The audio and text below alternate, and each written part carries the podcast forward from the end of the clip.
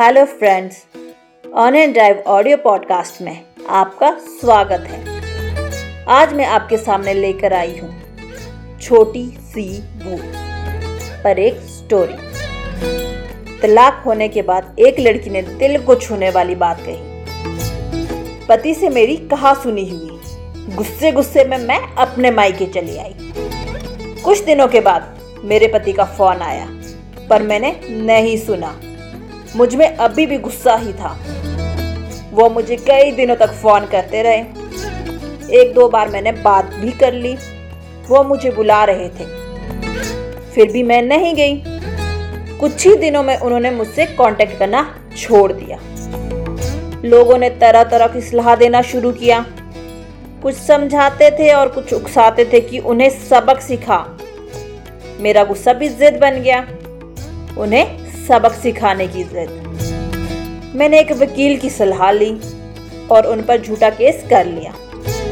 सोचा था मुझे विश्वास था मेरे पति कॉम्प्रोमाइज करने आएँगे और मुझे मनाने की कोशिश करेंगे, पर ऐसा कुछ नहीं हुआ।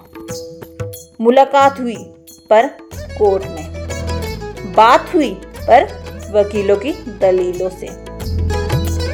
तलाक के एक साल बाद ही मेरे पति ने शादी कर ली और अपना घर दोबारा बसा लिया।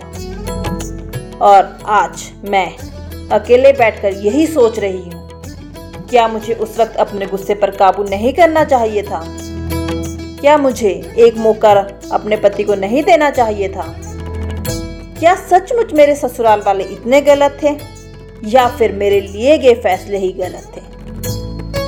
आज उम्र के साथ तजुर्बा भी यही कह रहा है कि छोटी छोटी बातों को मन से लगाकर रिश्ते नहीं तोड़े जाते।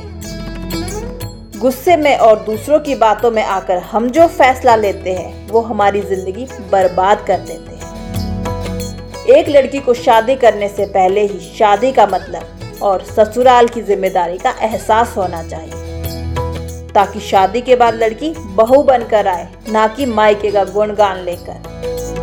किसी ने सच ही कहा है ज़िंदगी का फैसला खुद ले। याद रखे, यहाँ सलाह सब देंगे, पर साथ कोई नहीं।